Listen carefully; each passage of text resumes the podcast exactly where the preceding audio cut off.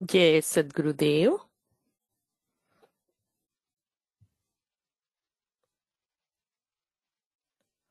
बार बार वंदन करूँ सदगुरुदेव हमार यहाँ वहाँ सब ठाम में। महिमा अपरंपार सच्चिदानंद स्वरूप है। ममराध्य भगवान बार बार वंदन करूँ। युक्ति भेद रत ज्ञान। आदि अंत और मध्य में शाश्वत जाको सेव। अमृत अंतर यामी हो। नमो नमो माम। देव। बल छाया प्रभु से मिले। पूर्ण काम सब हो। प्रारंभ प्रभु से करे। गति आध्यात्मिक हो वंदो में वह परम गुरु, जिन यह ज्ञान बसा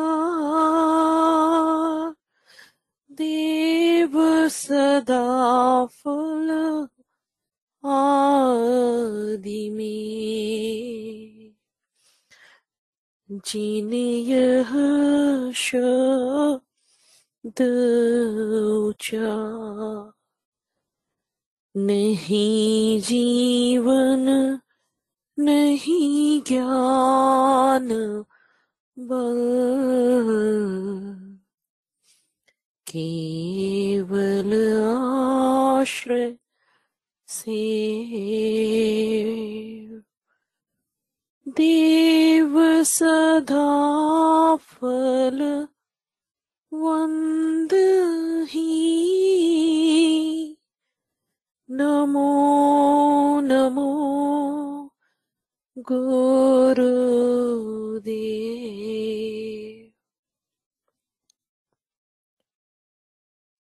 व्यक्त अव्यक्त सच्चिदानंद स्वरूप परम प्रभु परमेश्वर, और सदगुरु चरणों में प्रणाम और नमन करते हुए मैं माया वर्मा, हार्लेसविल, पेंसिल्वेनिया से आप सबका अभिनंदन करती हूँ।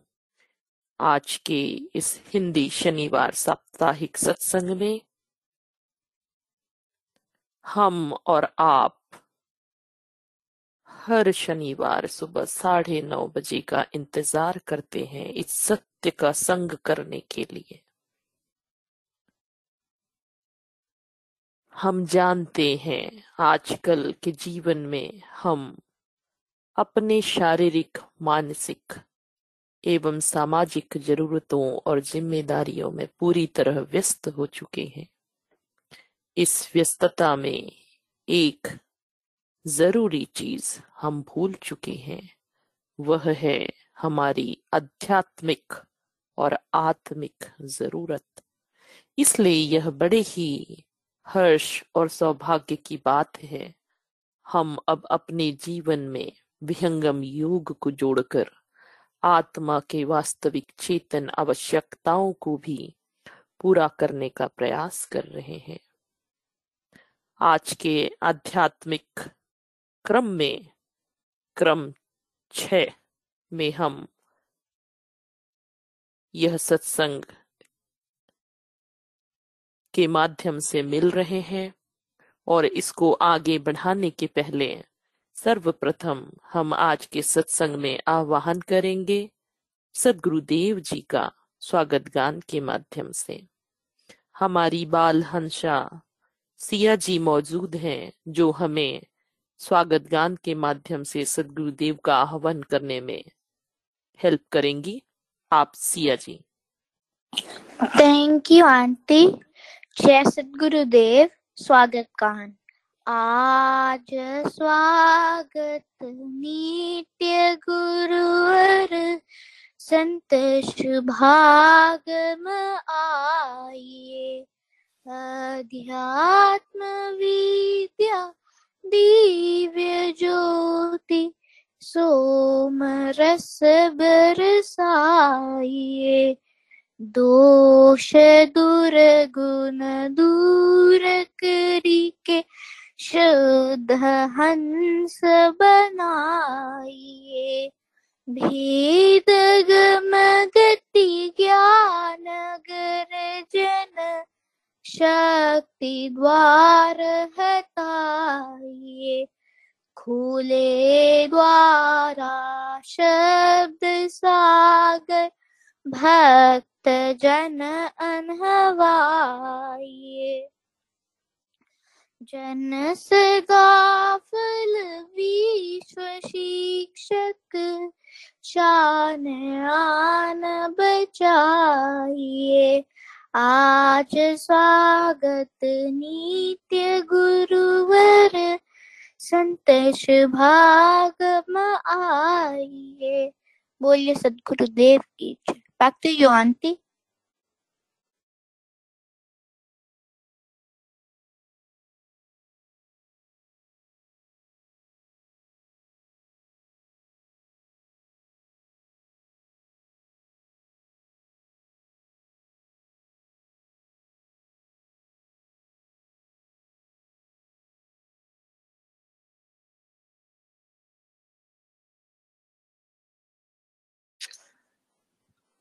जय श्री गुरुदेव और सत्संग को आगे बढ़ाते हुए फिर मंगल गान करते हैं।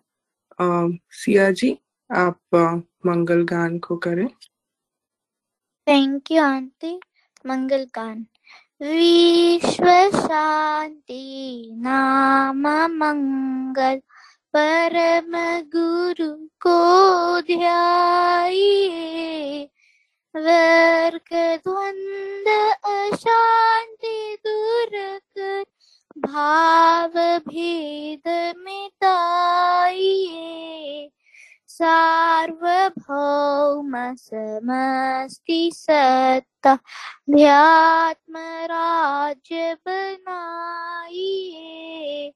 भेष भाषा, भाव जग में ज्ञान पर दरसाइए।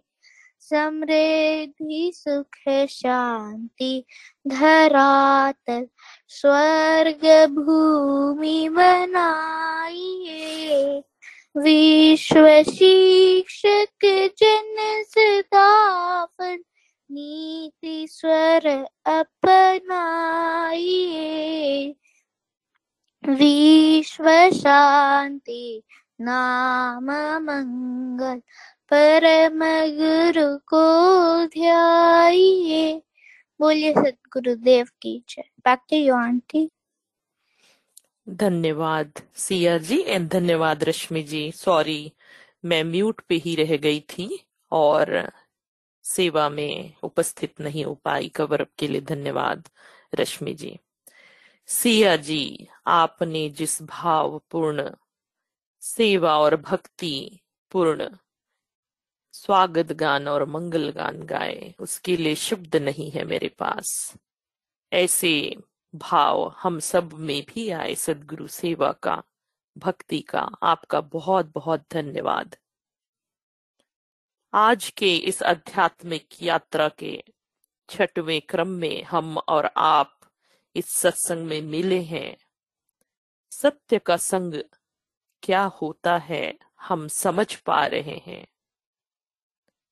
अपने सभी कार्य जो भी कर रहे हैं, यह समय है, हम बंद कर दें और बैठ जाएँ इस सत्संग में, इस समय का उपयोग करें। ऐसा स्वर्णिम अवसर हमें बार बार नहीं मिलता है। आज हमारे बीच व्यक्त और अव्यक्त रूप में हमारे सदगुरु देव विद्यमान हैं। कौन हम और आप कौन समझ पाते हैं ये? वही जो सेवा, सत्संग, साधना में संलग्न है, अनवरत। बिना समय गवाए, ऐसे ही हमारे बहुत से दुर्लभ प्रश्नों के उत्तर देते आ रहे हैं।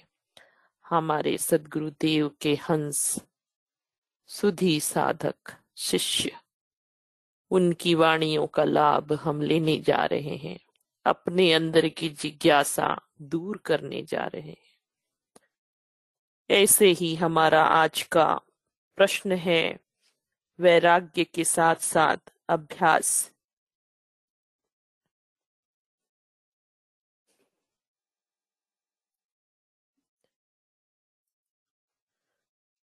को क्यों सलाह दी जाती है अभ्यास करने की? तो हम सिर्फ़ साधना, सत्संग करते हैं। क्या इतना ही ज़रूरी है कि बहुत है हमारी आगे की भी यात्रा जिसमें धीरे धीरे अपने सदगुणों को बढ़ाना है, दुर्गुण को कम करना है? त्याग, उसकी भी सलाह दी जाती है वैराग्य के साथ। ऐसा क्यों है? क्यों त्याग है? हम तो अच्छे खासे सुख सुविधाओं में रह रहे, खुशी है, खुशी से जीवन व्यतीत कर रहे हैं। फिर ये ऐसा त्याग क्यों? त्याग कैसा होना चाहिए? ज्ञान पूर्वक होना चाहिए। वही तो अज्ञानता के अंधकार में हम कहीं और थे, परम पुरुष परमेश्वर परमेश्वर के सोम रस में डूबे हुए। आज हम अज्ञानता की बेड़ियों से जकड़े। इस संसार में आ पड़े हैं, जब आ ही पड़े हैं, और हमें ऐसा सुनहरा मानव जीवन का तन मिला है, और फिर से यह तन कब मिलेगा हमें पता नहीं है। तो आइए, इस स्वर्णिम अवसर का लाभ उठाते हुए हम अपने पहले प्रश्न की ओर चलते हैं, और मैं आग्रह करती हूँ, हमारे सदगुरु के सेवा जिस शिष्य अंचल जी से वे आए और हमारे इस प्रश्न का समाधान हमें बताएँ। वैराग्य के साथ साथ अभ्यास की सलाह क्यों दी जाती है? और सचिदानंद स्वरूप है।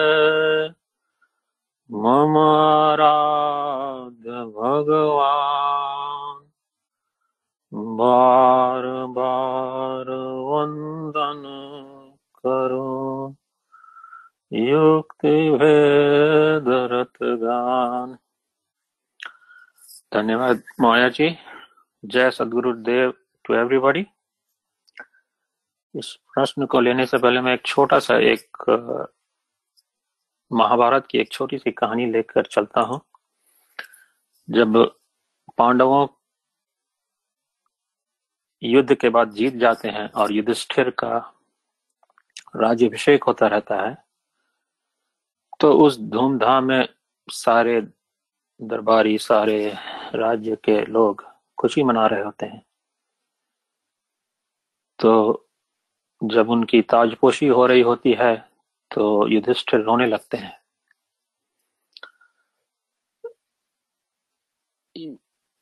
वह पूरे, वो सोचते हैं कि वो पूरे युद्ध के जिम्मेदार, वो सिर्फ़ वही हैं।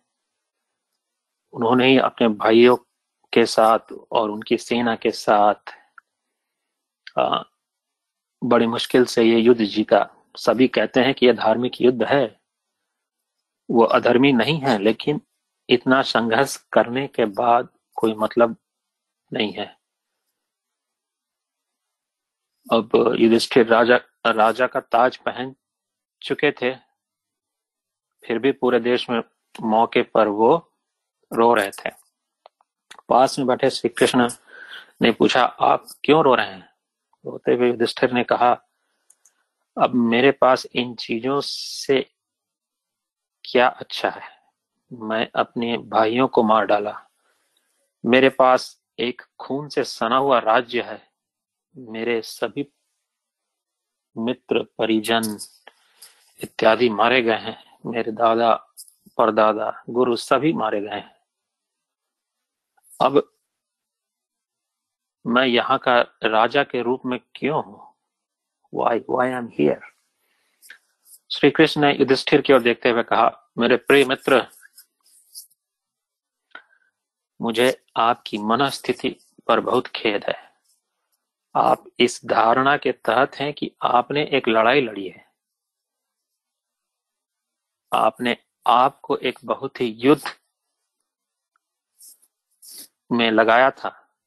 कई लोगों को मार डाला है, लेकिन आपने कोई लड़ाई नहीं लड़ी है और न ही कोई जीत हासिल की है। लड़ाई अभी भी लड़नी बाकी है, अभी भी लड़नी जानी है और जीत अभी भी बाकी है, क्योंकि अब आपके दिमाग में एक लड़ाई चल रही है और वो वास्तव में बाहरी लड़ाई की तुलना में बहुत ही गंभीर लड़ाई है, जिसे आपने ज़ाहिर किया है, जिसके लिए आप रो रहे हैं। न तो आपने अपने शत्रुओं को नाश किया है, न ही आपने विजय प्राप्त की है। आपके दुश्मन अभी भी अंदर हैं और जीत अभी तक नहीं मिली है। आप रो रहे हैं क्योंकि आपके दुश्मन अंदर से आपके साथ काम कर रहे हैं।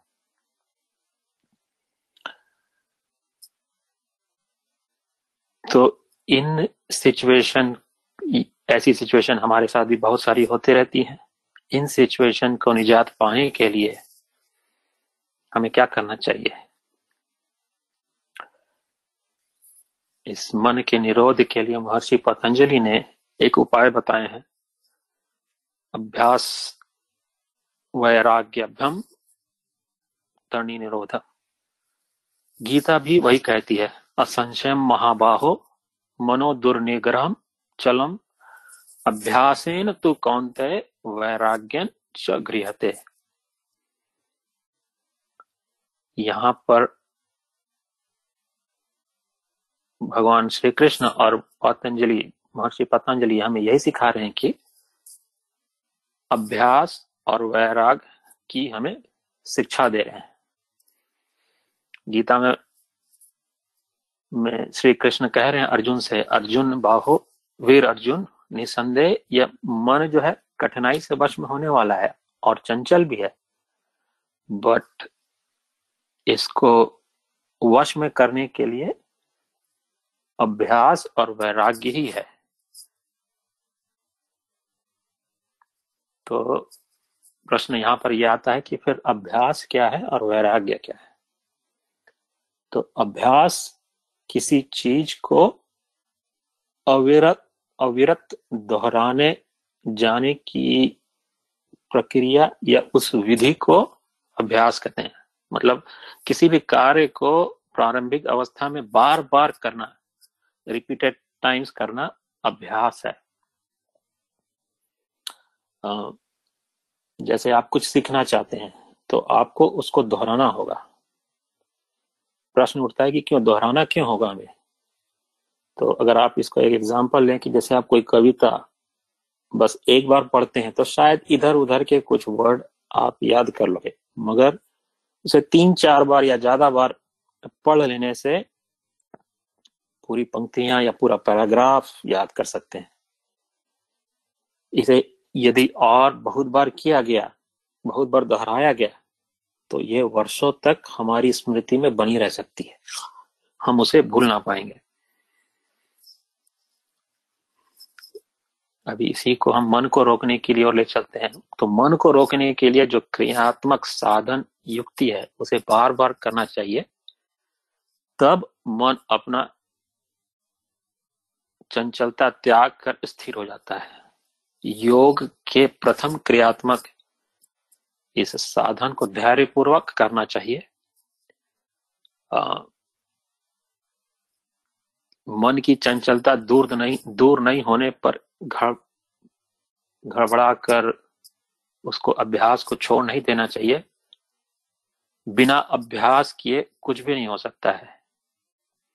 जैसे छोटा बालक जो जन्म लेता है उसे तो एबीसीडी भी नहीं आता है। वो एबीसीडी से लेकर धीरे धीरे धीरे धीरे कर कर एमएस करके पीएचडी करके वो उस सब्जेक्ट का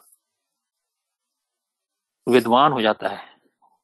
और वो होता क्यों है कि लिखने, पढ़ने के निरंतर अभ्यास करते रहने से वो एक दिन विद्वान बन जाता है। उसी प्रकार मन को स्थिर करने की यह वैज्ञानिक प्रक्रिया है। उसका प्रतिदिन नियमित बतलाए गए तरीके से अभ्यास करने से वो धीरे धीरे मन रुकने लगेगा। फिर बात आती है कि ठीक है, अभ्यास तो हमने किया। अब आती बात की वैराग्य की बात यहाँ पर क्यों की जा रही है? तो वैराग्य का अर्थ है विषयों से वितिष्णा मतलब विषयों से विरक्ति। क्योंकि मन जो है बार बार भोगे हुए जो आपने यूज़ किया हुआ है उन सब्जेक्ट्स की ओर बार बार उन विषयों की ओर बार बार भागता है।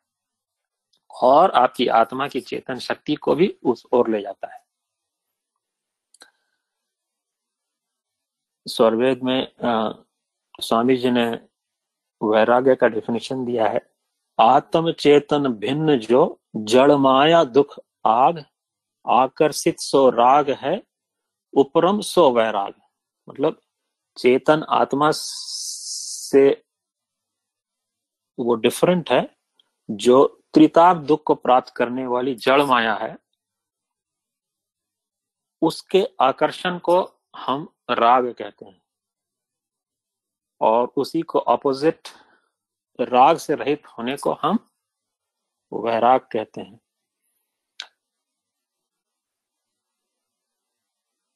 सर्वेद में एक और जगह आया है। गुण त्रिलोक अनिमादिक, भोगन अति दुख लाग, वायस विट समलोत तजे ताहि कहत वैराग्य। मतलब जब संसार के सुख दुख में प्रतीत होने लगे, तब चित्त चित्त में जो माया की आसक्ति है, तब वो माया की जो आसक्ति है उसको छोड़ता है और देन वो प्रभु की भजन की ओर प्रवृत्त होता है। तो यहाँ पर बात आई है राग की। तो आखिर में राग है क्या? पातंजल ऋषि कहते हैं सुख अनुशाही राग। मतलब पूर्व में जिन पदार्थों में सुख का अनुभव हो गया है उन पदार्थों को देखने से या मेमोरी में आने से या स्मरण में आने से उस अनुभूत सुख की इच्छा व लोभ चित्त में जब उत्पन्न होती है, उसे राग कहते हैं। और सिंपली अगर हम कहना चाहें कि प्राकृतिक सुखों की इच्छा ही राग है।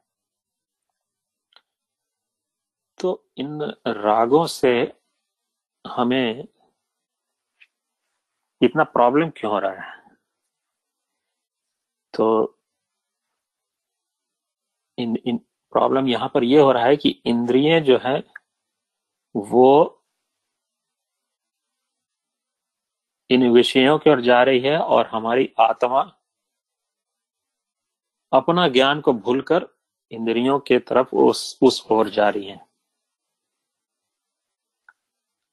मतलब मैं कहना क्या चाह रहा हूँ, जहाँ इंद्रिय सुखों की प्राप्ति की इच्छा है और विषयों का उपभोग है, वहाँ पर वो जा रही है। वहाँ वहाँ पर, स्वामी जी कहते हैं कि वहाँ पर जीव का पतन है और जहाँ पर विषयों से वैराग्य है, वहाँ पर जीव का उत्थान है। तो इंद्रिय इन विषयों की ओर क्यों जा रही हैं? इन विषयों के ओर जा रही है क्योंकि हमारे अंदर दुर्गुण है। दुर्गुण के कारण इंद्रियाँ विषयों की ओर बढ़ रही हैं। उसी तरह मन में अभिमान के कारण वो इंद्रिय विषय उपभोग के लिए सदा लगा हुआ है। इसीलिए सदगुण का विनाश हो जाने से बुद्धि और विद्या का भी सत्यानाश हो जाता है। इसी तरह इंद्रियों के विषय प्रभाव बढ़ जाने से चंचलता दिनों दिन बढ़ती जाती है और उसी तरह निंदित विचारों के कारण मनुष्य के जीवन में धोखेबाजी, दुराचार इत्यादि बहुत सारे दुर्गुण आने लग जाते हैं। विषय, विकारशील स्वभाव से फिर हमारे अंदर छल आने लग जाता है, कपट आने लग जाता है। ये सारे, इतने सारे दुर्गुण हमारे अंदर आने लग जाते हैं।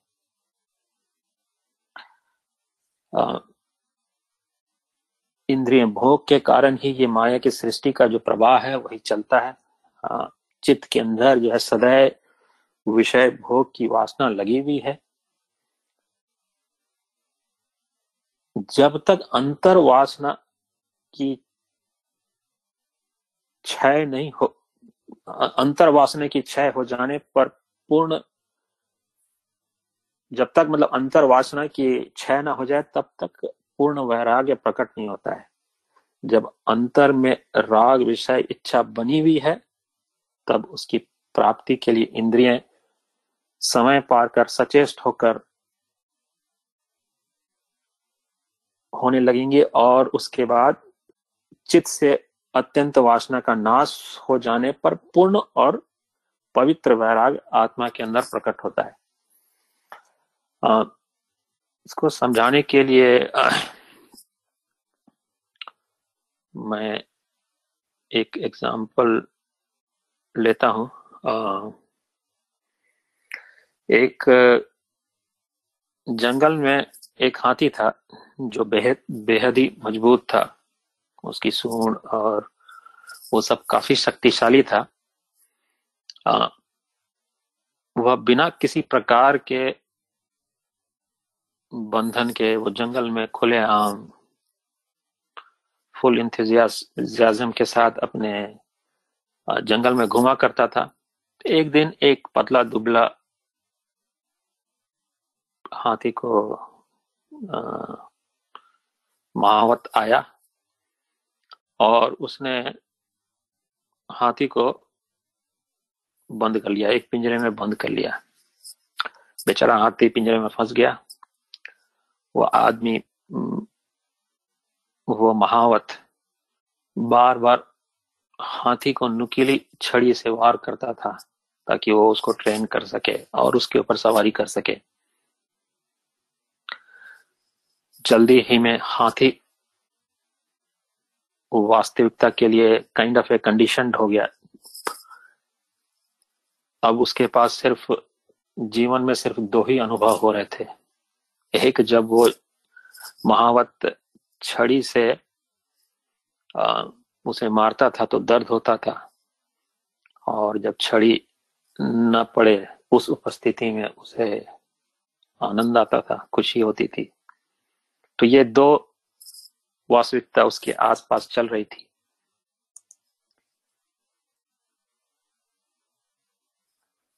इस प्रकार मनुष्य अपनी वास्तविकता को सीमित करके हाथी को वश करने में वो वह महामत सक्षम हो गया। और वह हाथी के सवार के रूप में हाथी के महावत के रूप में जाने जाने जाने लगा। कुछ समय के बाद हाथी यह भी भूल गया कि आ, कि वास्तविकता क्या है जिसे वह बिना किसी डर से जंगल में घूमता था अपने अपने मज़बूत दांतों से किसी को भी, किसी पेड़ को तोड़ सकता था।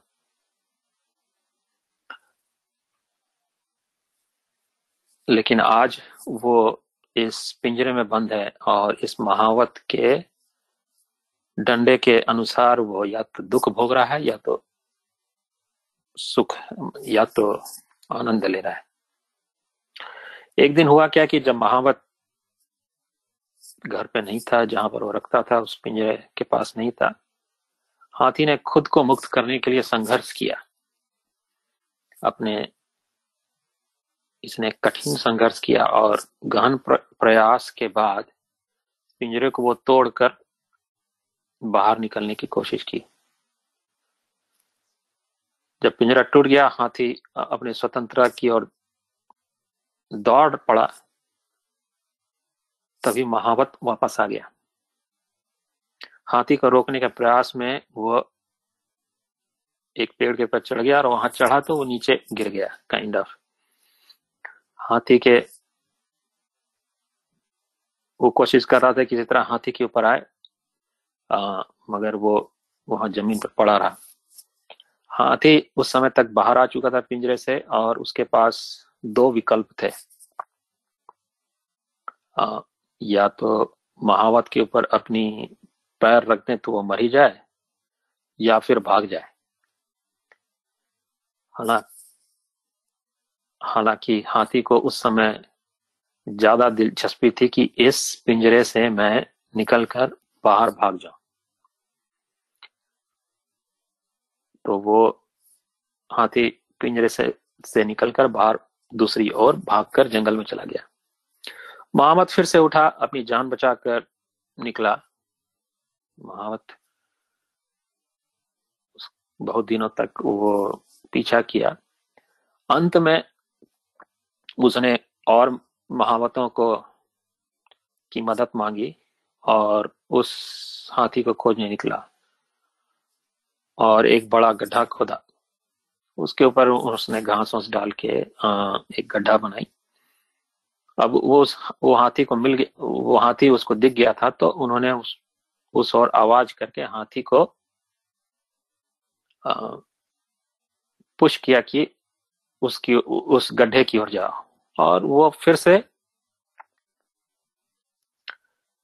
आ, हाथी दौड़ता हुआ आया और उस गड्ढे में गिर गया।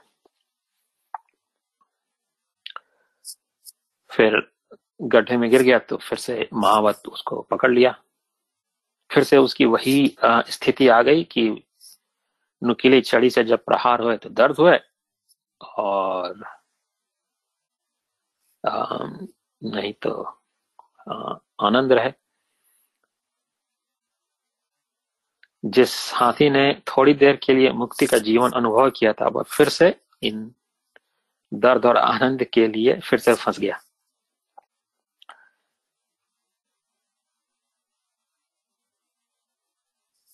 तो इस इस स्टोरी से ये हमारी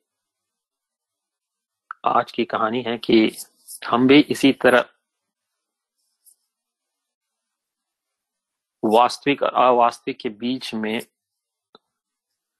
और वैराग्य के रूप में फंसे हुए हैं।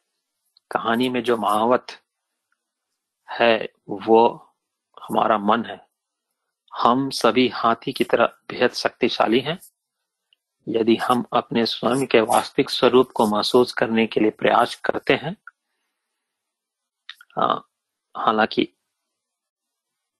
एक महावत के रूप में अज्ञानी मन हमारी चेतना को नियंत्रित करता है। हम अपनी वास्तविकता को भूल जाते हैं और जीवन के केवल सुख और दर्द के रूप में अनुभव करते हैं।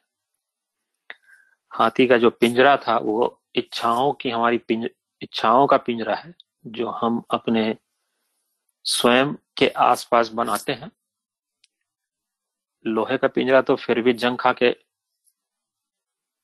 टूट सकता है, लेकिन इच्छाओं की जो पिंजरा है, वो केवल समय के साथ मज़बूत होता है।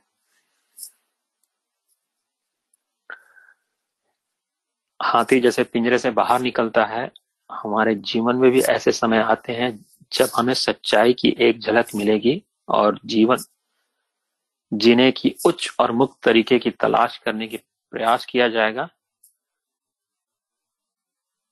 ऐसे समय में हम कुछ क्षणिक के लिए हम वैराग्य का अनुभव करते हैं।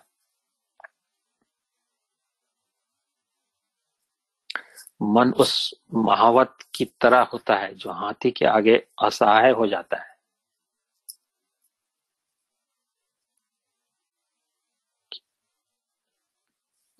यह इस तरह से प्रेरित समय पर ही हम इसे हमेशा के लिए नष्ट करने के लिए उपयोग कर सकते हैं। मतलब यहाँ कहने का मतलब यह है कि जिस समय ये असहाय महसूस कर रहा है उसी समय आप जो है उस पर आ, अपना वार करें ताकि आप जो है उस मनो मन को आप कंट्रोल कर सकें। यदि हम वैराग्य को नजरअंदाज कर, करना चाहते हैं और कमज़ोर होने पर अज्ञानी मन का सामना नहीं करते हैं तो वो महावत की तरह उठ जाएगा। और फिर से हमें किसी नई तरीके से हमें फंसाएगा। यद्यपि अज्ञानी मन घायल हो जाता है जब व्यक्ति का वैराग्य का, अनु, का अनुभव करता है तो मन बेहद लचीला होता है।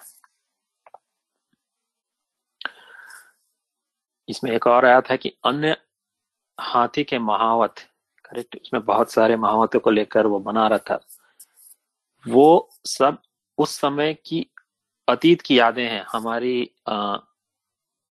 पूर्व जन्म की वासनाएँ जो हमारे पहले की जो हमने किया है, वो सब वासनाएँ जो हैं, वो जो, जिससे हमने शारीरिक सुख का अनुभव किया है, ये पिछली यादें हमारे विवेक को नष्ट करके हमें जीवन और मृत्यु के चक्र में फंसाने में मदद कर रहे हैं। एक बार जब हमारा विवेक विवेक मतलब वास्तविक और असत्य के बीच जो भेदभाव करने की जो क्षमता है, नष्ट हो जाता है तो अतीत की यादों की मदद से हमारा मन हमें इच्छाओं के पिंजरे में फिर से फंसा लेता है। इसीलिए ऋषियों ने कहा है, सद स्वरवेद में भी कहा गया है कि विवेक और वैराग के दो गुण हैं। इन दो गुणों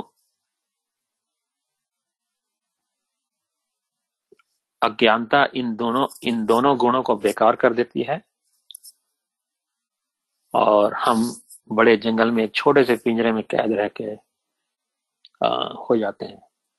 तो इसीलिए कहा गया है कि अभ्यास और वैराग्य ये दोनों एक पक्षी के समान है जिन पक्षी के पंख के समान है जिसमें अगर एक पंख नहीं है तो आप इस पे आगे नहीं बढ़ सकते हैं। तो दो, आपको दोनों पंखों की आवश्यकता है, अध्यात्म की ओर बढ़ने के लिए। अभ्यास, जिस तरह यहाँ पर हाथी को नुकीले डंडे के प्रहार के द्वारा धीरे धीरे धीरे धीरे करके उसको टेम किया गया था, उसी तरह अभ्यास की आवश्यकता है और वैराग्य की आवश्यकता है। इसी के साथ मैं यहाँ पर अपनी वाणी को विराम लूँगा। कोई त्रुटि हुई होगी तो क्षमा करें। इस विषय पर मुझे उतना अनुभव नहीं है। चलिए, जय सदगुरुदेव ओवर टू माया जी जी, बहुत बहुत धन्यवाद, अंचल जी। आपने कितनी सुंदरता से बताई कि कैसे वैराग्य और अभ्यास एक पंछी के दो पंख की तरह हैं कि एक के बिना दूसरा यदि रहे तो वो स्थिर ना रह पाएगा। बहुत बहुत धन्यवाद आपका। मन के उस क्षणिक वैराग्य में ना फंसे। यही बात आपने बताए राग में गिरते देर नहीं लगती। यदि मन के संग चले वहीं हम सारे मन के विषय प्रवाह को छोड़ सदगुरु द्वारा वास्तविक ज्ञान में यदि पूर्ण निष्ठा रखें और अपने आत्म उन्नति के लिए दृढ़ निश्चय कर लें तो ज़रूर ही हम उस शाश्वत सुख की ओर आगे बढ़ेंगे और हमें अनुभव भी होगा। स्वामी जी कहते ही हैं स्वरवेद में इंद्रिय मनवाणी असन। संत संयमी होए। अटल नियम दृढ़ संत का दृढ़ प्रतिज्ञ पर सोए। हमें दृढ़ रहना है अपने नियम, अपनी प्रतिज्ञा। हमारी वाणी शुद्ध होनी चाहिए। तब हम चाह कर रहे हैं शाश्वत सुख का। वह दिव्यता, वह शुद्धता हमारे अंदर आए। ऐसे हम कार्य करें जिसमें क्षणिक वैराग ना हो हम पूर्ण वैराग की ओर आगे बढ़े। बहुत बहुत धन्यवाद आपका। अब हम नेक्स्ट प्रश्न की ओर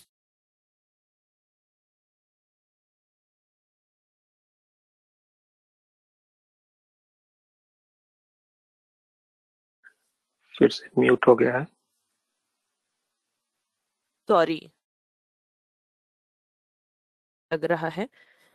आ, हम चलते हैं हमारे अगले प्रश्न की ओर जहाँ हमारे सुधी साधक हैं। श्री सुधांशु जी उनसे हम सुनेंगे कैसे हमें किस तरह संसारी विषयों और संसारी कर्तव्य को देखना चाहिए? आप सुधांशु जी। बहुत बहुत धन्यवाद माया जी। शरण शरण, मैं शरण हूँ। हे गुरु बंदी छोर, मोहे उबारो हे गुरु। यह सौ बार निहोर। जनधीन वंदन करूँ। के विधि की जैसे वार पार की गम नहीं। नमो नमो गुरुदेव। बोले सौदेव भगवान की जय। जैसा कि आज के सत्संग में चर्चा का आरंभ ही हुआ वैराग्य की चर्चा से, अभ्यास की चर्चा से अभी अभी हमने सुना किस प्रकार हमें यह भेद करना है कि क्षणिक वैराग्य क्या है ज्ञान युक्त वैराग्य क्या है, और किस प्रकार अभ्यास हमें क्षणिक वैराग्य से ज्ञान युक्त वैराग्य की ओर ले जाने में सहायक सिद्ध होता है।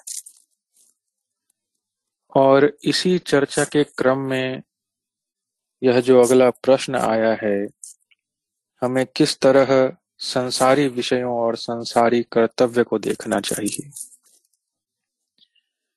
यह प्रश्न का जो आधार है, यह प्रश्न की जो गंभीरता एक मनुष्य के जीवन में है वह वास्तव में इस बात पर डिपेंड करती है कि उसके जीवन में अभ्यास की स्थिति क्या है, उसके जीवन में वैराग्य की स्थिति क्या है। अब यह कैसे इस बात पर निर्भर करती है?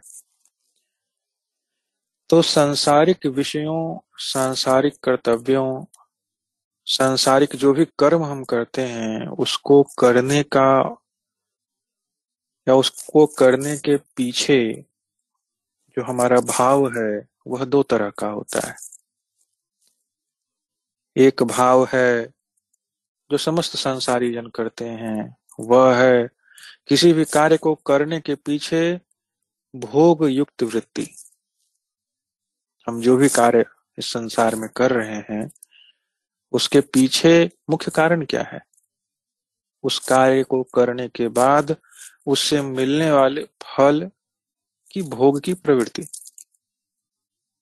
जैसे हम ऑफ़िस जाते हैं, काम करते हैं बिज़नेस करते हैं, दिन रात उसमें लगे रहते हैं। क्या कारण है? कारण यह है कि हमें ज्ञान है, इससे हमें धन का उपार्जन होगा, धन के उपार्जन से हम सांसारिक सुख सुविधाओं के सारे जरूरतों को पूरा कर सकेंगे। उससे हमारा जीवन सुखमय होगा, आनंद की प्राप्ति होगी। तो यह जो आनंद की प्राप्ति होगी, यह जो उस फल से जो हमारी, हमारा जो राग है, उस उस भोग इच्छा का इस प्रवृत्ति से हम वह कर्म कर रहे हैं। तो एक तो कर्तव्य, एक जो हो गया कर्म करने का प्रवृत्ति, वह है भोग युक्त प्रवृत्ति। दूसरा क्या है? दूसरा है कर्तव्य बोध के साथ, या फिर सेवा युक्त प्रवृत्ति, किसी भी सांसारिक कर्म को करने की। यह क्या है? यह एक ऐसी प्रवृत्ति है कि आप किसी भी सांसारिक कर्म को कर रहे हैं, लेकिन ज्ञान युक्त होकर कर रहे हैं। आपकी उसके फल से कुछ लगाव नहीं है, किंतु सेवा भाव में या कर्तव्य भाव में आप युक्त हैं और उस भाव से युक्त होकर आप उस कर्म को कर रहे हैं। इस कर्तव्य बोध के साथ कर्म को करना और भोग युक्त होकर के सांसारिक कर्तव्यों को करना, इसके बीच के अंतर को समझने के लिए सत्संग में एक कहानी की चर्चा अक्सर आई है। मैं पुनः उसे दोहराना चाहूँगा। एक राजा रहता है। बहुत ही कुशल राजा था वह। उसके राजपाट में वो सारे कर्तव्यों का निर्वाह करता है, लेकिन वह दुखी है। दुखी क्यों है? उसे लगता है कि सारे कर्तव्यों का निर्वाह वह अच्छी तरीके से नहीं कर पा रहा। हर रोज इतनी समस्याएँ आती हैं।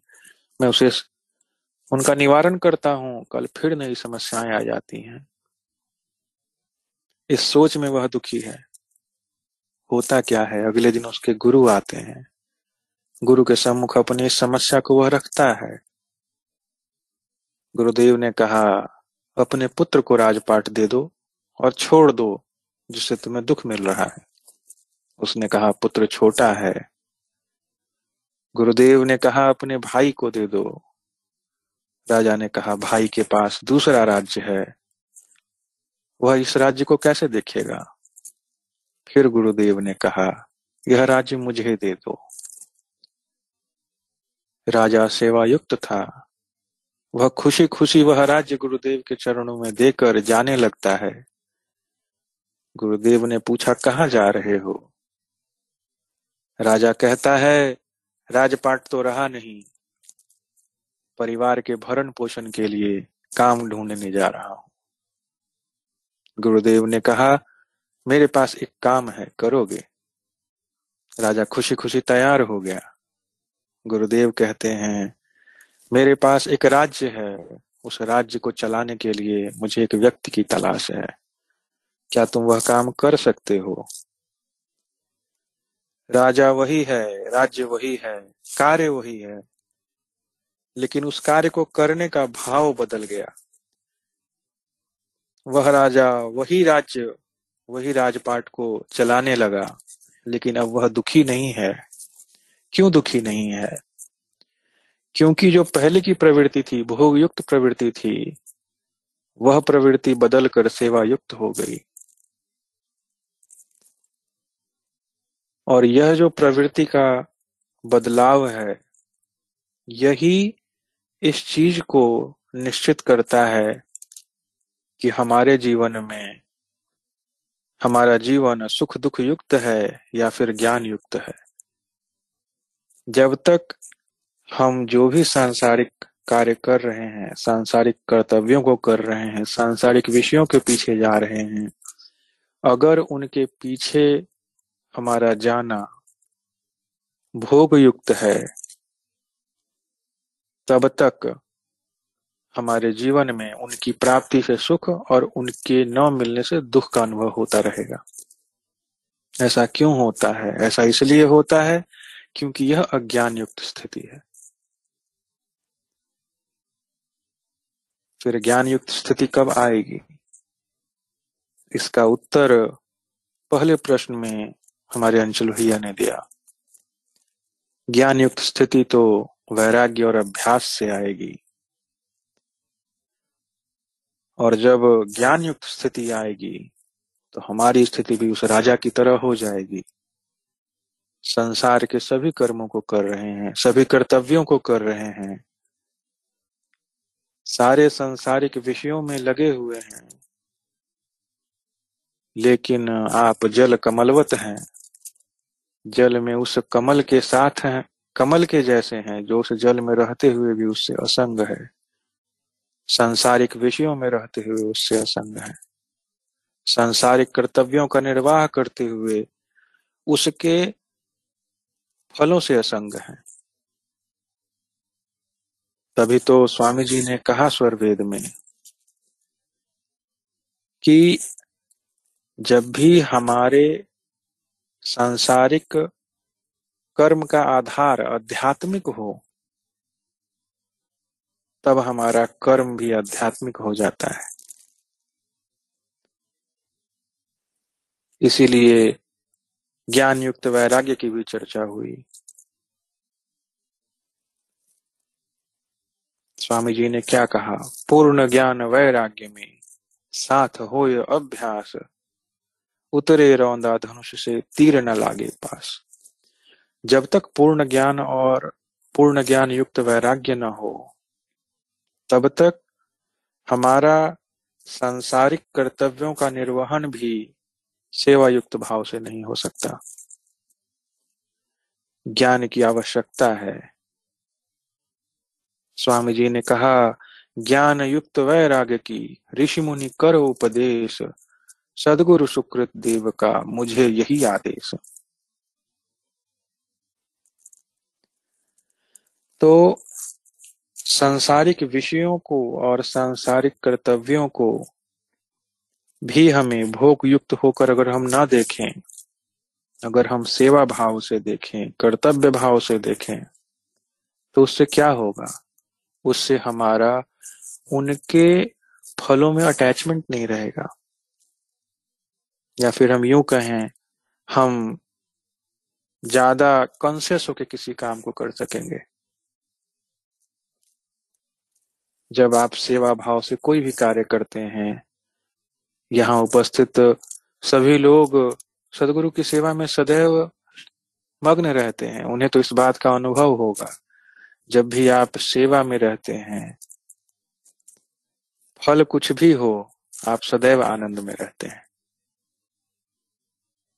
सेवायुक्त होकर कर्म करने का सबसे बड़ा फ़ायदा क्या है? सेवायुक्त होने में और भोग युक्त होने में अंतर क्या है? जब भी कोई कर्म आप भोग युक्त होकर करते हैं, उसके फल की इच्छा में वह पूरा कर्म आप करते रहते हैं। और अंत में अगर उसका फल न मिले तो आपको दुख की प्राप्ति होती है। और मिले तो क्षणिक सुख की प्राप्ति होती है। लेकिन सेवा युक्त स्थिति क्या है? जब तक आप वह कर्म कर रहे हैं, जब तक आप वह सेवा कर रहे हैं, वह समय भी आनंद से परिपूर्ण है और उसके बाद का समय भी आनंद से परिपूर्ण है। कोई शोक नहीं, शोक क्यों नहीं है? शोक इसलिए नहीं है क्योंकि उसके फल की इच्छा नहीं है, उस कर्म को करने की इच्छा है।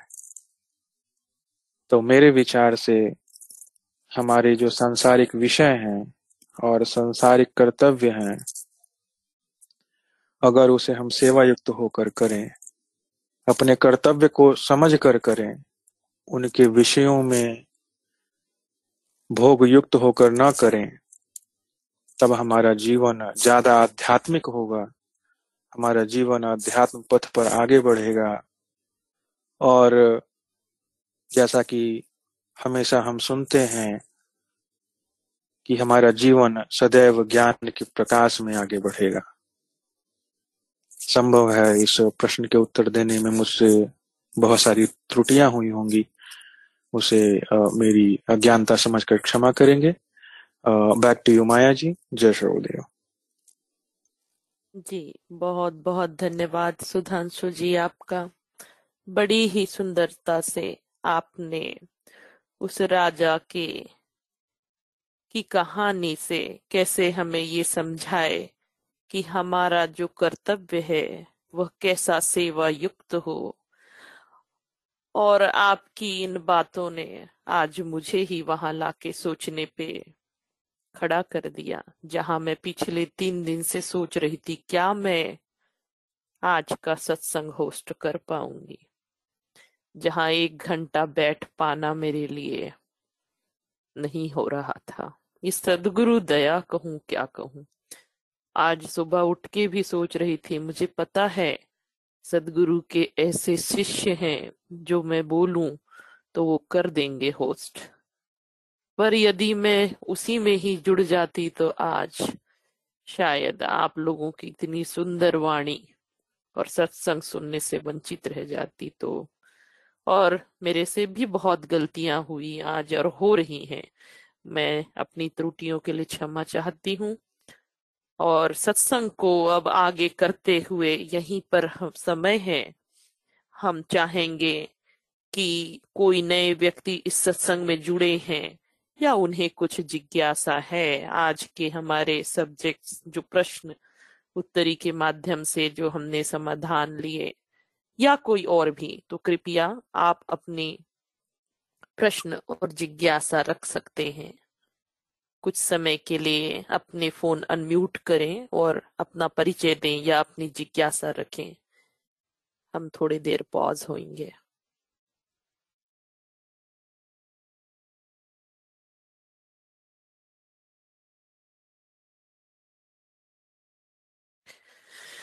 अच्छा चलिए, हम आगे बढ़ते हैं आज के उस सत्र की ओर, जहाँ हम स्वरवेद अध्ययन करते हैं। ब्रह्म विद्या विहंगम योग रूपी दिव्य ज्ञान का सांकेतिक विवरण, वेद, उपनिषद, गीता एवं रामायण आदि सारे आर्ष ग्रंथों में पाया गया है। लेकिन साधारण व्यक्ति के लिए उन संकेतों को पकड़ पाना बड़ा ही कठिन है। आधुनिक युग में ब्रह्म विद्या के लुप्त ज्ञान को इस धरती पे पुनः जीवित किया। आध्यात्म मार्तंड सदगुरु सदाफल देव जी महाराज ने, जिन्होंने सरल भाषा में ज्ञान के जटिलता को अपने हृदय के चिंता मणि महाग्रंथ स्वरवेद में बड़े ही सुंदर तरीके से पिरो दिए हैं। आज की इस स्वरवेद अध्ययन की कड़ी में हम सुनने जा रहे हैं श्री रंग जी के माध्यम से हमारे सदगुरु देव के प्रिय शिष्य। अपनी भक्तिपूर्ण वाणी रखें स्वरवेद अध्ययन के माध्यम से। आप श्री रंग जी।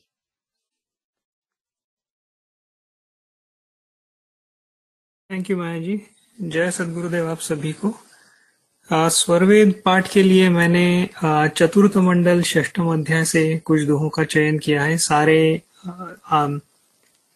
दोहे उसी अध्याय से लिए हैं तो पहला दोहा है दोहा नंबर दो आत्म चेतन भिन्न जो जड़ माया दुख आग आकर्षित सो राग है उपरमसो वैराग।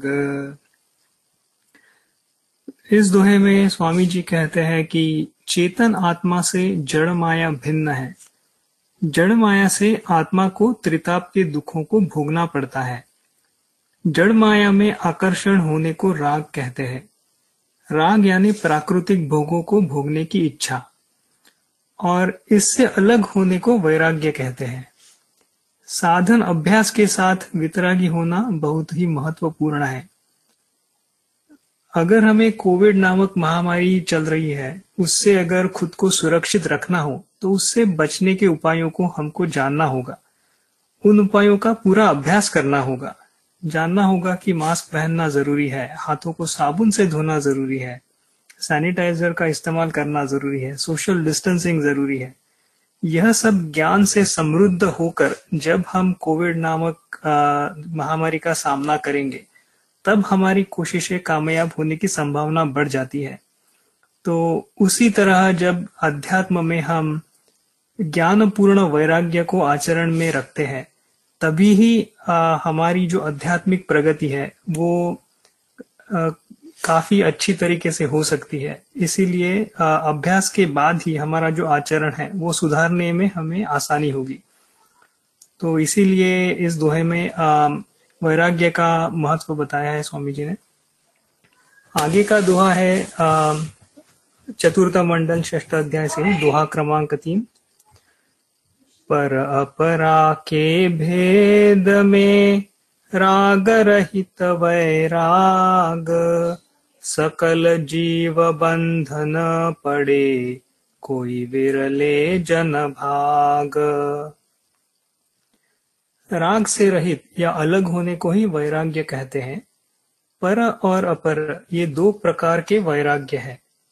भौतिक भोगों की इच्छा से रहित होने को अपर वैराग्य कहते हैं और योगाभ्यास द्वारा प्राकृतिक त्रिगुणों से अलग होने को पर वैराग्य कहते हैं। संसार के सारे जीव इन्हीं विषय राग में फंसकर अत्यंत कष्ट पा रहे हैं। मन में कोई कामना या इच्छा रखकर किए हुए कार्य ही बंधन का कारण होते हैं। इनसे विरक्त होकर भागने वाला कोई विरला ही विवेकी होता है। इस माया से लड़कर कोई जीत नहीं सकता। इस माया से भागकर और सदगुरु शरण में रहकर प्रभु भजन करके ही इस माया चक्र से छूटकर छुटकारा पाया जा सकता है। आगे का दोहा है, दोहा नंबर चार गुण त्रिलोक अणिमादिक, भोगन अति दुख लाग, वायस विट समसो तजे ताहि कहत वैराग। त्रिलोक के सुख और सिद्धियाँ त्रिगुणों से परिपूर्ण होती है। इनके भोग दुख भरे होते हैं। इन्हें कौवे की विष्ठा के समान छोड़ना इसी को वैराग्य कहते हैं। सांसारिक सुख जब दुखमय लगने लगता है, तभी चित्त माया की आसक्ति को छोड़ता है और प्रभु भजन करने के लिए तैयार होता है। सांसारिक सुख दुखमय लगने पर ही वैराग्य होगा और प्रभु प्राप्ति का साधन होगा। इसलिए हमें वैराग्यवान होने के लिए अथक प्रयत्न करने चाहिए। वैराग्य द्वारा इंद्रियों का, विषयों की तरफ़ का आकर्षण दूर होता है और साधन द्वारा विषयों से विरक्त होकर अपनी चेतना गुरु प्रदेश में स्थिर रहती है। आगे का दोहा है, दोहा क्रमांक चौदह। जग संबंध पथ नाव का, मेघ वायु संयोग, जहाँ के तह सब चल भय अंत में हो वियोग संसार का संबंध नाव पथिक के समान है। जिस प्रकार नाव पर बैठे हुए यात्री नाव घाट पर लगते ही उतरकर अपने अपने रास्ते चले जाते हैं और उस नदी और यात्रियों का कोई संबंध नहीं रहता, या फिर मेघवायु के संबंध से कहीं जाकर छिन्न भिन्न हो जाते हैं। उसी प्रकार कर्मवश सारे जीव एक स्थान पर एकत्र मिलते हैं और कर्मवश फल पाकर अपने अपने रास्ते चले जाते हैं। अंत में सब जीवों का संबंध छूट जाता है। हम इस संसार में कई तरह तरह के लोगों से मिलते हैं। कुछ लोगों के साथ हमारे काफ़ी गहरे संबंध भी जुड़ जाते हैं, लेकिन समयानुसार हम उनसे अलग होकर अपने रास्ते चले जाते हैं। अपने माता पिता से दूर रहने वाले हम जैसे लोग उसी अनुभव के साथ जी रहे हैं। आगे का दोहा है, दोहा क्रमांक सत्रह। विषय भोग विष जानिए जगराखन के हेत। बाढ़त अधि अज्ञान है, पतन हो सचेत। भौतिक इंद्रिय सुख विषय, विष के समान है। आत्मा इस विषय प्रलोभन में पड़कर अनादिकाल से त्रितापों के दुख को पा रही है। इसीलिए पुत्रोत्पत्ति या संसार परंपरा की रक्षा के लिए इंद्रिय भोग का व्यवहार करे। अज्ञान एवं मोह के कारण विषय भोगों में आसक्ति बढ़ती है। आत्म संयम के साथ इंद्रिय विषय सुख का उचित उपयोग होना चाहिए। अन्यथा पतन होकर जीव अधोगति को प्राप्त होता है। जैसे कि भोजन शरीर की पुष्टि के लिए हो, ना कि स्वाद के लिए। इसीलिए ज्ञान पूर्वक खुद को संभाल कर संसारिक व्यवहारों को करना चाहिए। यही उत्तम विवेक और उन्नति का मार्ग है, जो अपनी इंद्रियों को विषय राग से हटाकर चेतन प्रकाश की ओर ले चलता है। वही संसार या अध्यात्म के महान सुख को प्राप्त करने का अधिकारी होता है। आज का स्वरवेद पाठ मैं यही समाप्त करना चाहूँगा। मेरे से कोई अगर गलती हो गई हो तो कृपया मुझे क्षमा कर दे।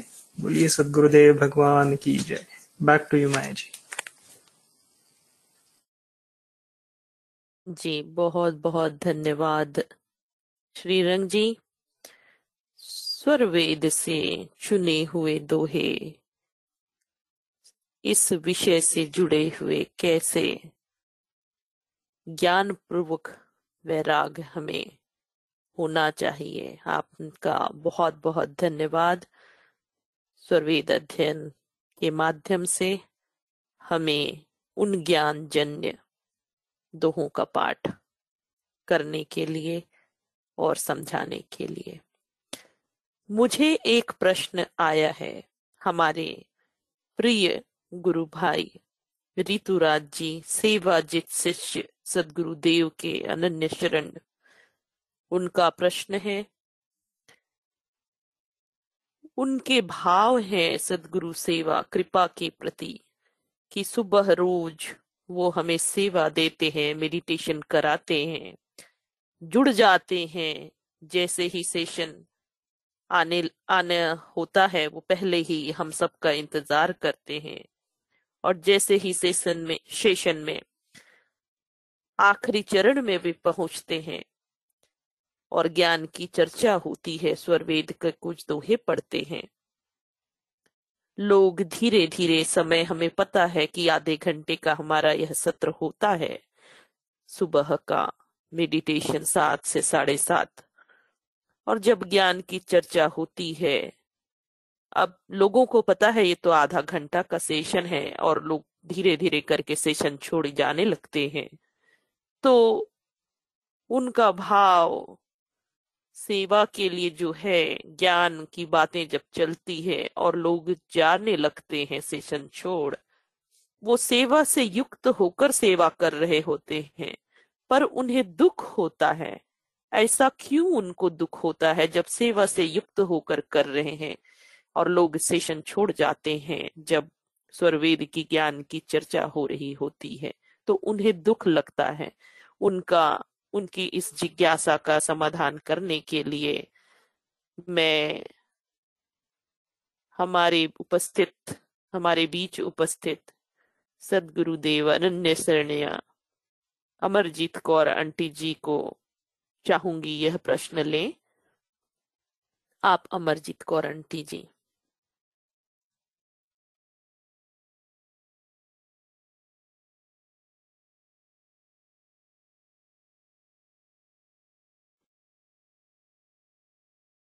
जय सदगुरुदेव माया जी। जी। सबको भाई बहनों को हमारा जय सदगुरुदेव। तो प्रश्न बोलिएगा एक बार। जी। आंटी जी हमारे गुरु भाई हैं ऋतुराज जी सुबह सात बजे की सेवा देते हैं जिसमें ध्यान कराते हैं हम सबको। आधे घंटे का सेशन होता है। और उस सेशन में आखिरी में हम स्वरवेद के एक दोहे और उसका पाठ करते हैं, बताते हैं दोहे का मतलब क्या है। और वह सेवा युक्त होकर यह सेवा दे रहे होते हैं। और जब लोग एक एक करके सेशन छोड़ते हैं तो उनको दुख होता है अंदर। तो वह सेवा युक्त होकर सेवा दे रहे हैं। पर पर यह दुख क्यों होता है? जब लोग सेशन छोड़ के जा रहे होते हैं तो यह उनकी जिज्ञासा है कि मुझे दुख होना क्यों होता है जब मैं सेवा में युक्त होकर सेवा देता हूँ?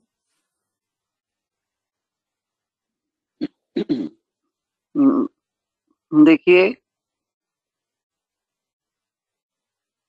दुख होना स्वाभाविक है क्योंकि वो सदगुरु देव के ज्ञान की चर्चा कर रहे हैं। सर्वेद का पाठ कर रहे हैं। और लोग जिनके लिए मैंने सुनाने के लिए वे कर रहे हैं, वो लोग नहीं सुनेंगे। तो ऐसे तो अंदर में तो लगता ही है कि भाई हम कर रहे हैं तो कोई सुनता ही नहीं है, छोड़ के चले जाते हैं। तो क्योंकि अभी वो समय ऐसा होता है। तो हमारा, हम तो इतने तो है नहीं कि संसार के किसी भी ऐसी बातों का हमारे ऊपर प्रभाव ना हो। अभी तो हम लोग रास्ते में ही है। तो सब संसार के जो भी कर्म है जो भी हमारे सामने में विषय आ जाते हैं, जो भी हमारे साथ में व्यवहार होता है, उसका भी हमारे ऊपर प्रभाव तो होता ही है। ये अब इसको किस रूप में हम लोग लेते हैं, ये हमारे ऊपर है। तो यदि हम सेवा में हैं तो अपने सेवा भाव से करें तो कोई सुने ना सुने। मतलब हमको सेवा करना है कोई सुने ना सुने। हमको सदगुरुदेव के ज्ञान को इसको जो आप सर्वेद का पाठ कर रहे हैं उसको पढ़ते रहना है। तो लेकिन वही बात है करते हैं हम। लेकिन अंतर में प्रभाव तो पड़ता है। ए, हमारे गुरु भाई जो भी हैं पाठ कर रहे हैं ऋतुराज जी हैं तो इसमें कुछ ऐसा चिंता करने की आवश्यकता नहीं है प्रभाव तो होता ही है। क्योंकि हम लोग कोई अभी आ, वही बात है वो स्थिति तो हमारा हुआ नहीं है। सत्संग हम कर रहे हैं इसीलिए ना कर रहे हैं। अब जब कोई सामने में सुन सुनेगा नहीं तो सत्संग का क्या लाभ है? हम बोलते रहेंगे कोई सुनेगा नहीं तो लगता तो है ही अपने मन में। तो हमें मन तो हमारे साथ है ही है। अभी तो हम ऐसा बात है नहीं कि मन मन से ऊपर हो गए भाई तो हमारे हिसाब से तो यही बात है। लेकिन ये बात है कि अपने अंतर में इसको इसका मतलब इस कष्ट को लगावे ना, प्रभाव तो होता ही है। सबके ऊपर होगा। तो और कोई हमारे गुरु भाई बहन है जैसे बड़े अच्छे से समझाते हैं, अंचल जी और सुधांशु जी, माया जी सभी हमारे गुरु भाई बहन है। अभी निरंजन जी है, वो भी चुपचाप सुनते रहते हैं, कुछ बोलते नहीं है। निरंजन जी, आप इस प्रश्न का उत्तर दीजिए। जय सदगुरुदेव जी, निरंजन जी, आपके लिए सेवा है, आज्ञा है और निवेदन है कि आप इस प्रश्न को लें और ऋतुराज भाई का उनकी जिज्ञासा पूर्ण करें। आप निरंजन नमस्, नमस्कार मैं बताऊँ? आप जी जी भाई साहब बोलिए। अच्छा जी, उसमें सबको नमस्कार जय सुद गुरुदेव। उसमें जीव की तीन स्थिति होती है पुष्टि प्रवाह और मर्यादा। ये जीव जो सृष्टि है वो अपने अधिकार के बिना आप मैं और कोई भी संसार का कोई भी व्यक्ति उसका जितना अधिकार है, उसको ही इतना ज्ञान होता है।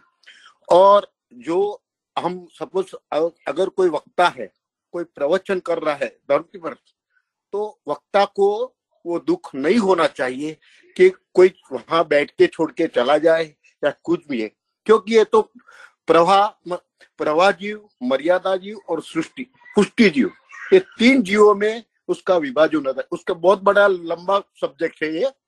मतलब बहुत चर्चा हो सकती है उसमें।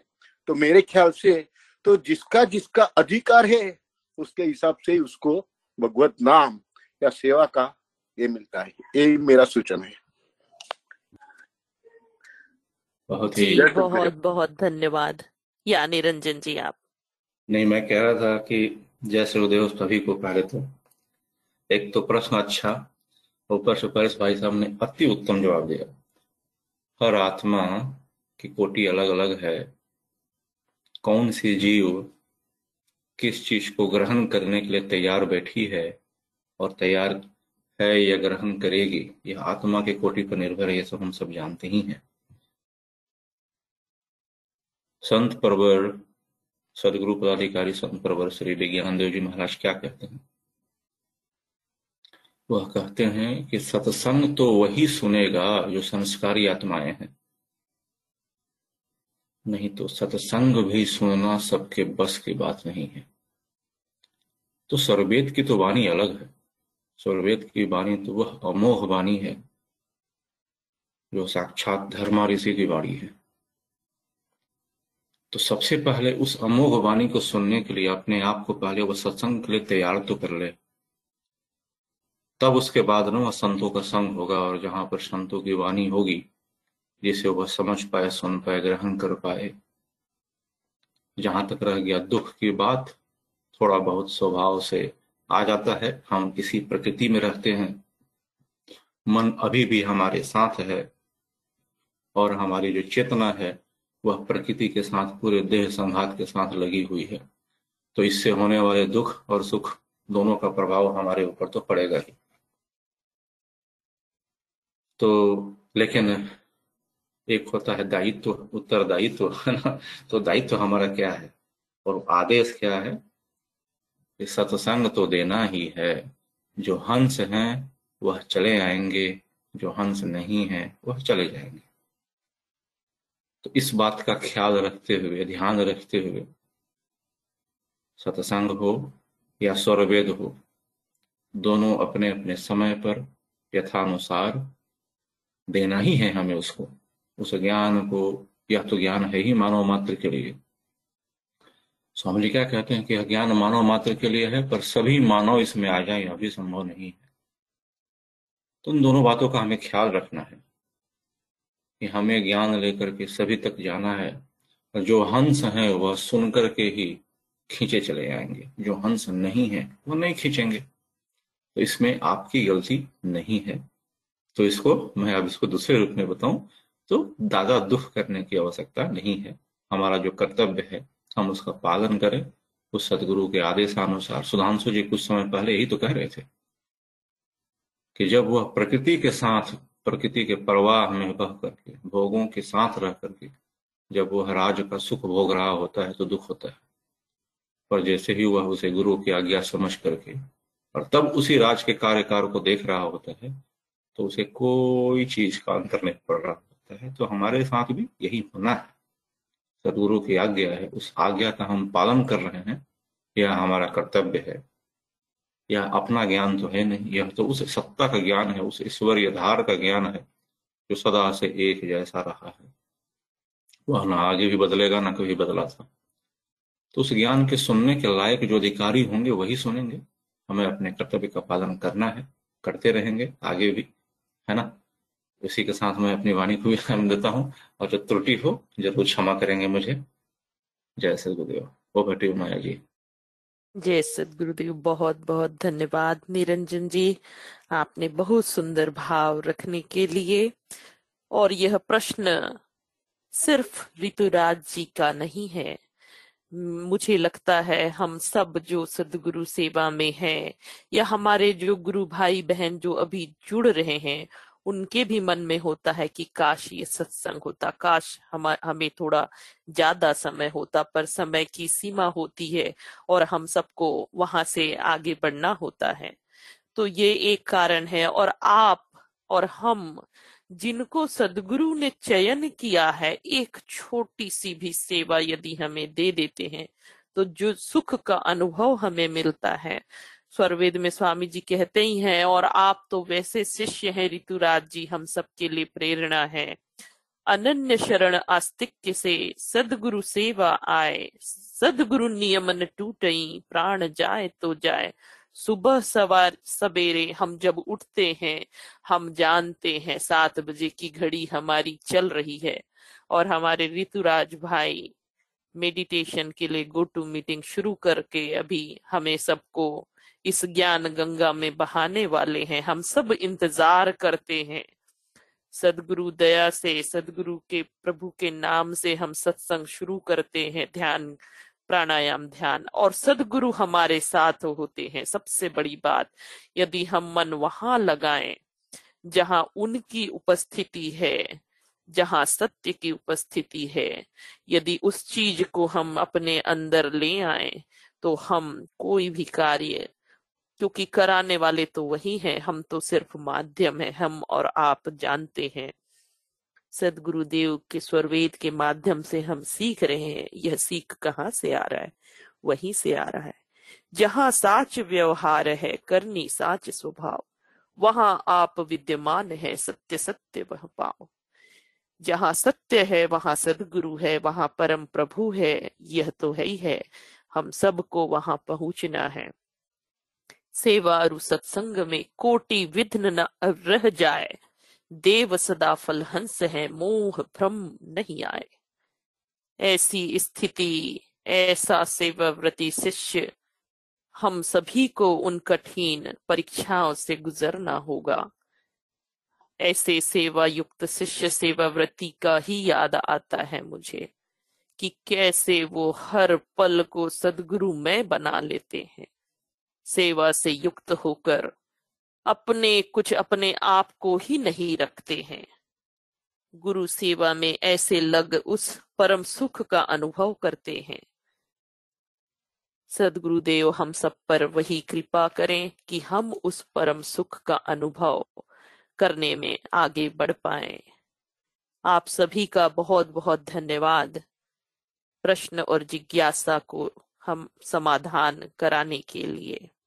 अब हम आगे चल पड़ते हैं।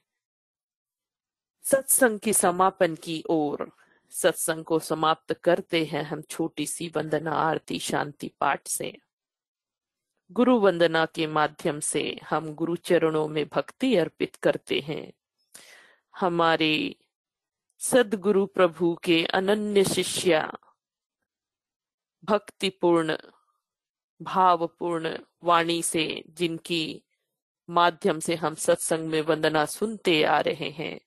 मैं उनसे आग्रह करूँगी हमारी सानिका जी वंदना के लास्ट चार लाइन से सदगुरु चरणों में अर्पित करें। वंदन, वंदना के चार लाइन। आप Sanika ji. Thank you aunty गुरु वंदना प्रभु कल्प संत समाज उत्तम सर्वधर्म आचार्य है जिमिनाद्य आश्रित सिंधु के है विश्व पथमय कार्य है। प्रभु सत्य संत समाज तेरा, आप रक्षा कीजिए। जन सदा फल ज्ञान भक्ति वृद्धि दिन दिन कीजिए। बोलिए, सतगुरुदेव, भगवान की जय। बैक टू यू आंटी बहुत बहुत धन्यवाद सानिका जी। अब आरती के माध्यम से हम संशय को दूर करने की मांग करते हैं और सदगुरु चरणों में अपने आप को अर्पित करते हैं। आरती के लिए मैं आप सबसे आग्रह करती हूँ कि आप अपने स्थान पर खड़े हो जाएँ और हमारे सदगुरुदेव प्रभु के अनन्य शरण्य शिष्या, प्रिय शिष्या, सेवाजित शिष्या ऐश्वर्य जी से आग्रह करती हूँ कि वे आरती के चार लाइन प्रस्तुत करें। आप, ऐश्वर्या जी।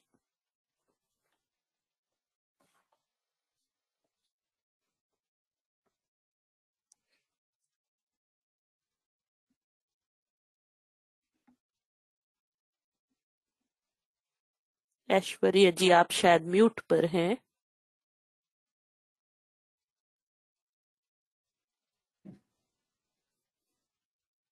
हम्म, सानिका बाबू आप कर दो फिर से। सानिका जी आप कर दें। आरती लास्ट चार लाइन आरती।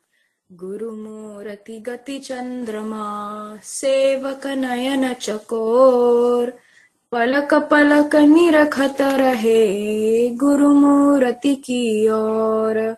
श्वेत श्वेतमय श्वेत है। श्वेत श्वेतमय श्वेत श्वेत।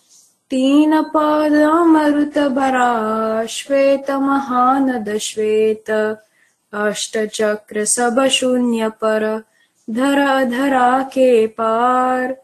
तहा सदा फल घर किया, भूली पड़ा संसार। बोलिए सतगुरुदेव, भगवान की जय। बैक टू यू आंटी जी धन्यवाद सनिकर जी। सभी लोगों से करबद्ध निवेदन है आप कृपया अपने स्थान पर वापस बैठ जाएँ शांति पाठ के लिए। विश्व की शांति एवं मंगल कामना के लिए मैं पुनः सानिका जी से निवेदन करती हूँ कि वे लास्ट चार लाइन से शांति पाठ करें। आप Sanika ji. Thank you aunty शांति पाठ। हे प्रभु, शांति स्वरूप हो। शांति, शांतिमय शांति। शांति शांति, जन शांति हो। पूर्ण शांति मय शांति। हे प्रभु, शांति प्रदान कर।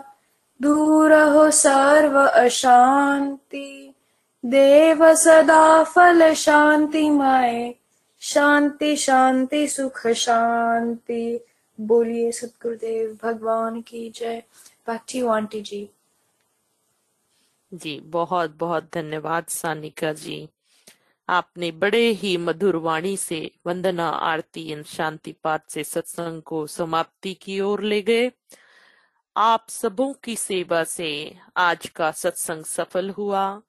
आप सभी जो श्रोतागण हमारे प्रश्नोत्तरी के आ, हमारे जो अं, अंचल जी सुधांशु भैया ऋतुराज जी अमरजीत कौर आंटी जी, सिया जी, सानिका जी, निरंजन जी, आप सभी के वन रश्मि जी, आप सभी के माध्यम से यह सत्संग सफलतापूर्वक संपूर्ण हुआ। आप सभी को बहुत बहुत धन्यवाद। और मेरी त्रुटियों के लिए क्षमा करेंगे। आज के सत्संग में हम सबने जो सीखा, अपने अंदर चिंतन करें, उतारें कैसे हम वैराग्य ज्ञान पूर्वक अभ्यास से धारण करें? कैसे हम एक साधन से सब साध लेते हैं? एक ही साधे सब सधे, सब साधे सब जाए। जो सींचो तुम मूल को, फूले फले अघाए।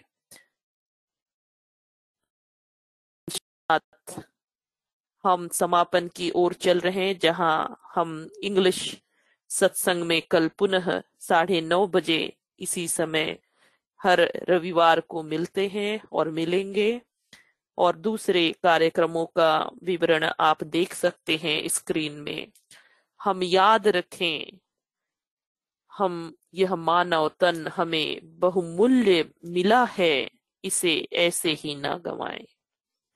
हर एक सांसों में, हर क्षण में, उस शुद्धता, उस परम पुरुष की दिव्यता को महसूस कर पाए। सेवा, सत्संग, साधना की त्रिवेणी में डुबकी लगाते रहें। अपने साथ औरों को भी जगाएँ। इन्हीं शब्दों के साथ आपका दिन और सप्ताह मंगलमय हो। इन्हीं शुभ